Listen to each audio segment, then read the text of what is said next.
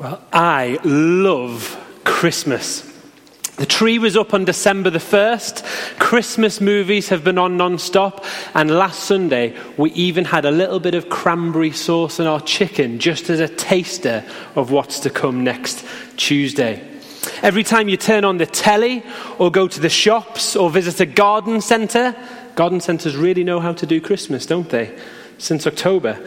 The message is clear Christmas equals joy. Christmas Day 1996 was my most joy filled Christmas. I was nine, a prime age for joy. I woke up on Christmas morning and it had even snowed. It was a white Christmas. Everything was coming together. When my brothers and I went downstairs, the scene was absolutely awesome.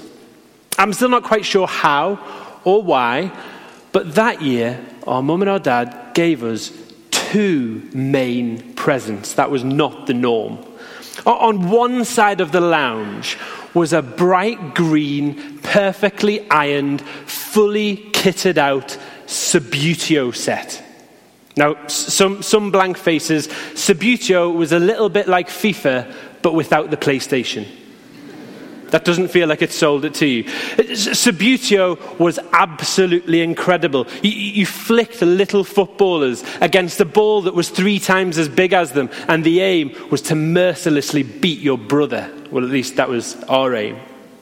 But, but that wasn't the only present, because on the other side of the lounge was a Scalextric track with two brand new race cars ready to let off that Scalextric smell of burning. a nine year old boy's dream. Christmas equals joy. After being peeled off the ceiling, my brother and I jumped onto Scalextric. Three, two, one, go. The car zoomed down um, the first straight and, and along the corner and under the bridge and back around the hairpin. And, and we realized that the cars were beginning to slow down. And they went back to the, the back straight and round the last chicane. And they crawled along the finish line, looking very sorry for themselves not exactly what we dreamed of. What we didn't know at the time was that the night before, my dad had phoned all of his cousins and asked if they wanted to come over to test out the boys' presents. And they'd run a whole Grand Prix season, and we, the next morning, only got one lap before the cars totally burnt out.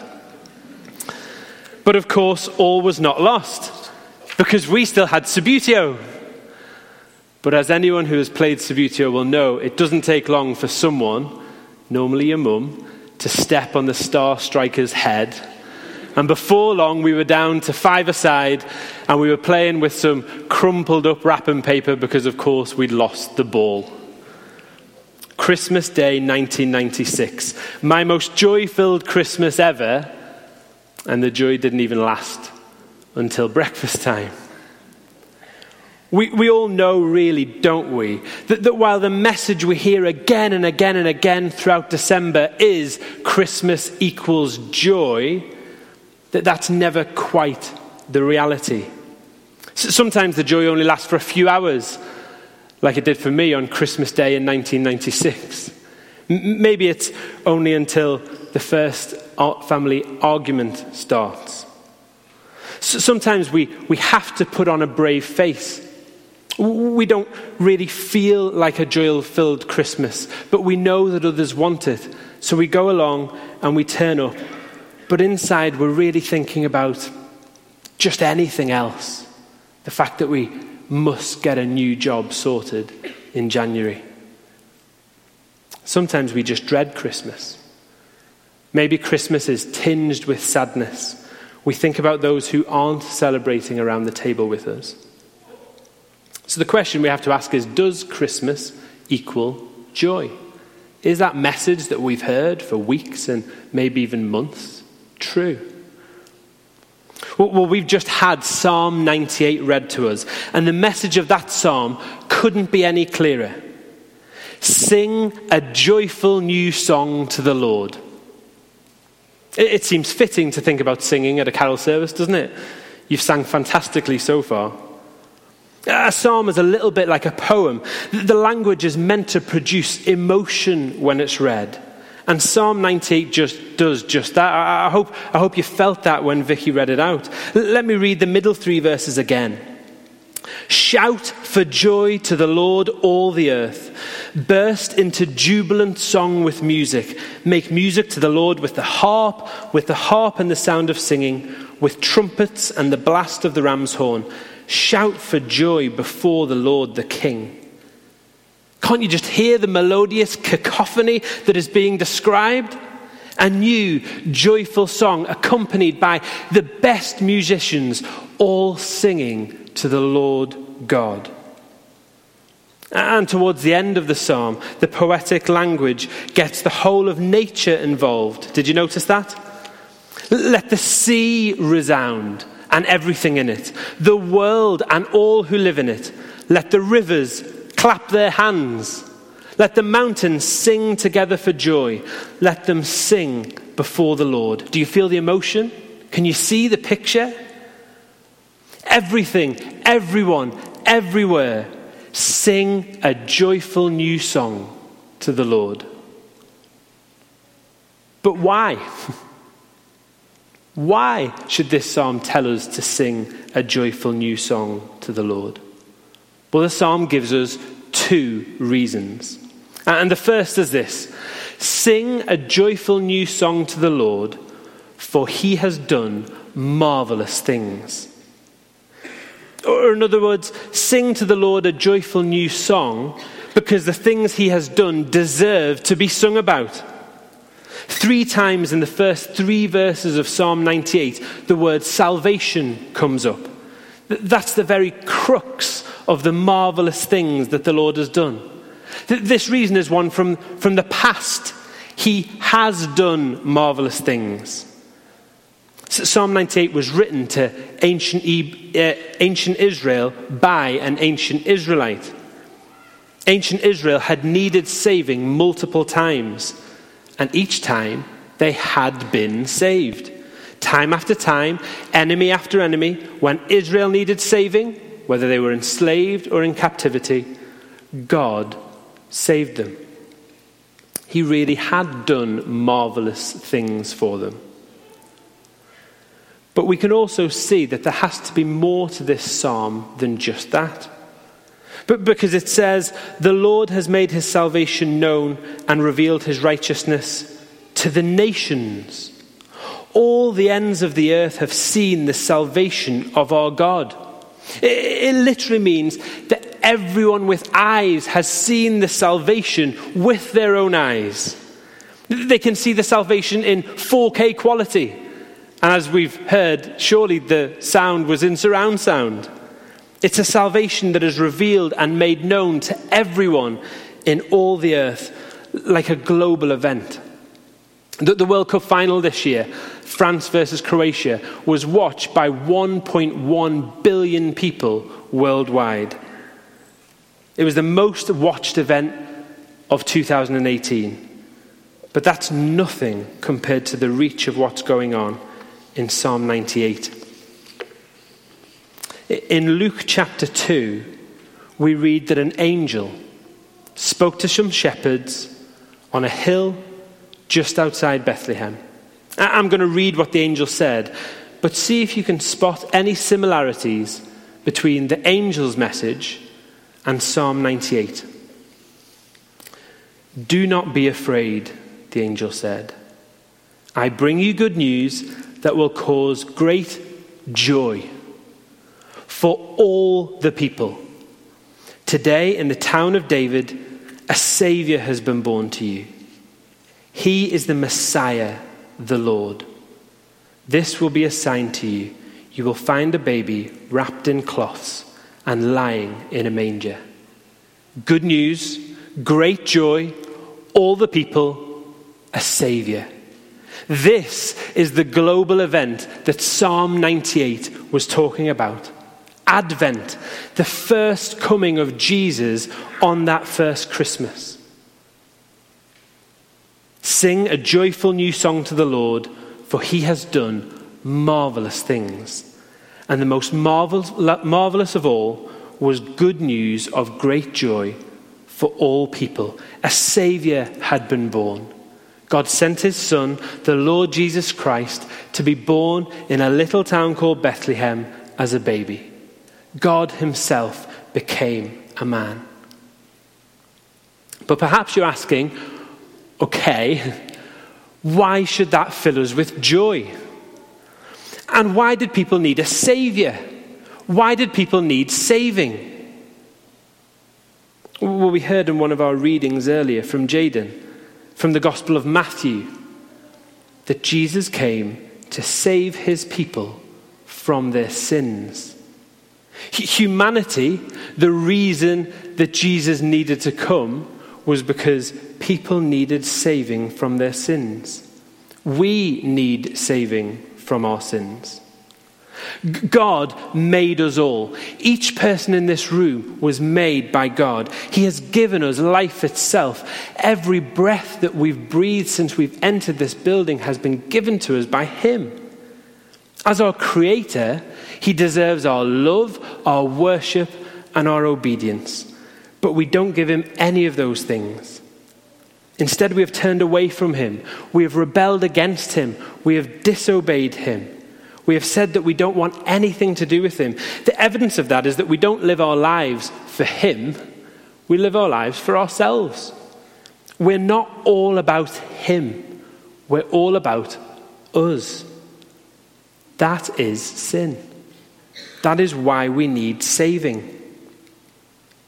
On that first Christmas, Jesus came as a baby to bring joyful salvation to his people from their sin. That was Jesus' mission. He grew up to become a man, and he lived a perfect life, a life that was all about God, the life that we could never live. And even though he didn't deserve to, he died on a cross, the, the death that we deserved. And then he rose again to show that he had indeed saved people from their sin. Christmas isn't only about a cradle. It's ultimately about a cross. So the psalm tells us to sing a joyful new song to the Lord, for he has done marvelous things. He has sent a Saviour. But Psalm 98 also gives a second reason to sing a joyful new song to the Lord. Sing a joyful new song to the Lord, for he will come to judge all people. If the first reason was something that's already happened in the past, then this second reason is one that is still to come in the future. We see that in the very last verse of the psalm. After all the mountains and the rivers get together and join in the joyful chorus, it says, Let them sing before the Lord, for he comes to judge the earth. Now, I get it. That doesn't sound like a reason to be singing with joy. It might actually sound offensive.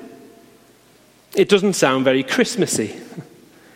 But, but we've got to admit that we all want justice, don't we? You hear it all the time when kids play together. I'm sure you hear it all day if you're going to be spending Christmas Day with kids. Little Charlie steals Maisie's brand new present. And what does she say? It's not fair. She wants justice. We all want justice. The thing is that when we personally get caught out, we don't want justice. We want mercy. If someone else does something wrong or unfair, we want justice for them. But if we do something unjust or wrong, we want to be given the benefit of the doubt. Justice for her but mercy for me. In my very first full time job, uh, which was over in Croydon, I only got 20 days of annual leave a year, which was quite a big jump from uni when I was off for more like 20 weeks a year. When it came to my first Christmas working, I had to take some of those precious days and use them to go home and spend Christmas with my family. Of course I did. I love Christmas. That, that wasn't a problem, except for the fact that one of the people that I worked with came to me one day and said, Oh, it's such a shame you have to take annual leave. I don't have to take annual leave because you see, it's easy for me. I just turn up around about 11 o'clock, take my lunch at 12, loads of leftover turkey, and then head back home again about 2. It's brilliant working over Christmas. I couldn't believe it. That's not fair. I wanted justice for them, and I wanted more annual leave for me. We all want justice. And the only way we will get justice is if there is a judge. And Psalm 98 shows us that there is a judge. When Jesus comes the second time, he will come as a judge. He will come to judge people based on their sin. So, again, why is the psalm telling us that this is good news to sing about? It's because of the very last words of the psalm. Because Psalm 98, verse 9, shows us that Jesus is the kind of judge that you want. It says, He will judge the world in righteousness and the peoples with equity. He's the kind of judge you want because he's totally fair, he's always right, and he never discriminates. There will be a, a second advent. The first time round, Jesus came as a baby to bring joyful salvation to all people from their sin. But the second time round, he will come to judge, but he will be a perfectly fair, righteous judge who will deal with everyone in equity. And that is why we need to sing a joyful new song to the Lord. Because if we don't sing a joyful new song to the Lord because Jesus came as a Savior the first time, then when He comes a second time as a judge, He will deal with us righteously and fairly, but it will not be joyful. He will judge us based on our sin, and He will be right to judge us. And we will then spend all of eternity facing the consequences of that in hell, a place where all joy has been extinguished. So here's the very last question that we just have to ask What is the new song? If there's a joyful new song that Psalm 98 tells us we have to sing, a song that is essential to our eternal future, then what is it? Well, in the very final book of the Bible, Revelation, a book that looks forward to the day when Jesus will come for the second time as a judge, we're told this. They sang a new song. They sang the new song, saying, You are worthy because you were slain, and with your blood you purchased for God persons from every tribe and language and people and nation. That's the song we're told to sing. If you sing it, you say, I know that Jesus came the first time to bring salvation. I know that he came the first time to save people from their sin. Just like it said in Matthew 1. And I trust that as he lived and died, his blood can save me from my sin. And if you say that, if you sing that song, then when he comes the second time to judge, he will be merciful and you will spend eternity with him in endless joy. Psalm 98 says, Sing a joyful new song to the Lord. Why? For he has done marvelous things. He sent Jesus on the first Christmas to save his people from their sin. And he will come to judge all people in righteousness and equity. In the year 1719, 299 years ago, a poet called Isaac Watts loved Psalm 98 so much that he wrote a poem about it. The poem was fantastically popular. In 1848, an American called Lowell Mason wanted people to begin to sing it. And he realized that a, a, a, tune from the famous German composer George Friedrich Handel fitted it perfectly. Since then, it's become the most published Christmas carol of all time. It's been recorded by the Supremes, Bing Crosby, Ella Fitzgerald, Johnny Cash, Nat King Cole, Mariah Carey, and my personal favourite, Aretha Franklin. We all know it. Joy to the world.